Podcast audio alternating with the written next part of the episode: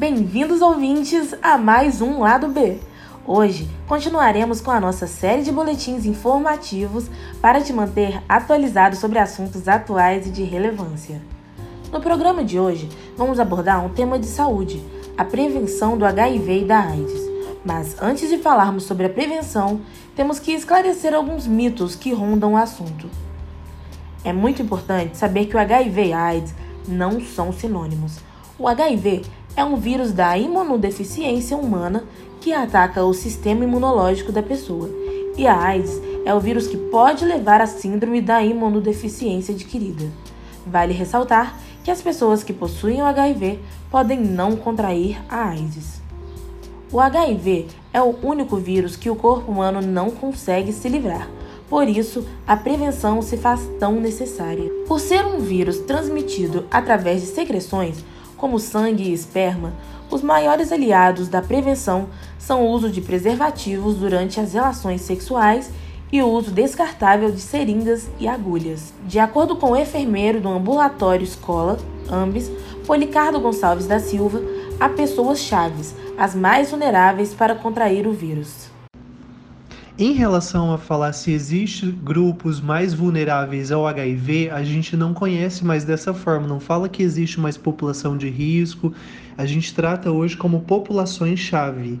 Quem são as populações chaves? Inclusive, são pessoas eleitas ao uso da PrEP, a, é, a profilaxia pré-exposição de risco à infecção pelo HIV, que até então a gente fez um mini curso ontem na semana de enfermagem. Quem são essas pessoas que de fato têm aumentado muito os casos de infecção? É, homens que fazem sexo com homens, é, profissionais do sexo, trabalhadores e trabalhadoras do sexo, né? Pessoas sorodiferentes, quando tem alguma parceria que vive com HIV e outra não. Então, nesse caso, é uma pessoa sorodiferente. Pessoas que usam álcool e drogas, privados de liberdade. E pessoas que de fato não conseguem negociar com a parceria sexual o uso do preservativo.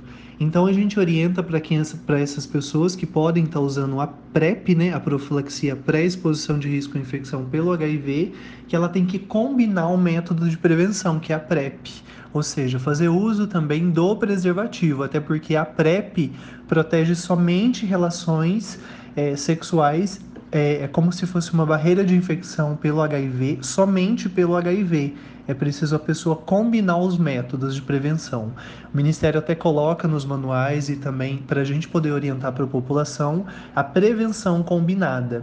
A prevenção combinada, então, é combinar os métodos de prevenção. Depois você pode até, vocês podem até consultar o site do Ministério, aids.gov.br barra prevenção combinada e ver essas questões relacionadas às diversas tecnologias de prevenção ao HIV, que envolve testagem rápida, imunização, que é tomar as vacinas, né? É, a PEP, a profilaxia pós-exposição, que pode ser tomado quando a relação é, não usou preservativo, ou em casos de violência sexual, exposição sexual, acidente com material biológico, muito comum é, em profissional de saúde. É, a PEP, como eu já acabei de mencionar, a, a realização do pré-natal, a importância da mulher convidar o parceiro sexual também para participar dos exames de pré-natal e também dos testes rápidos e várias outras formas também de prevenção ao HIV, às infecções sexualmente transmissíveis e ISTs e também às hepatites virais. De 2007 a 2018, 15.927 casos de HIV foram computados no estado. Esses números estão presentes no Boletim Epidemiológico de 2018 do Ministério da Saúde. Visto a importância do assunto, é necessário ficar atento aos sintomas. Por isso, ao notar febre, inflamações das meninges, alterações elétricas no coração, crescimento do baço ou fígado e aparecimento de glândulas linfáticas, deve-se procurar um médico. O diagnóstico do HIV é feito através da coleta do sangue. O Sistema Único de Saúde, o SUS, realiza os testes de maneira gratuita nas suas unidades, sendo que o diagnóstico precoce ajuda a aumentar a expectativa de vida. Quando notificado, o tratamento do HIV é feito com terapia antirretroviral, que, segundo Policardo, pode diminuir as chances de transmissão. A pessoa que tem diagnóstico do HIV, ela já inicia o medicamento com prioridade, no intuito de reduzir o vírus circulante no organismo para impedir então que ataque as células de defesa, as células, células TCD4. Quando a pessoa faz o tratamento de forma certa, tem qualidade de vida, tem uma boa alimentação, é, pratica atividade física, o vírus no organismo dela vai diminuindo até o ponto de ficar zerado, ou seja, indetectável, como a gente conhece.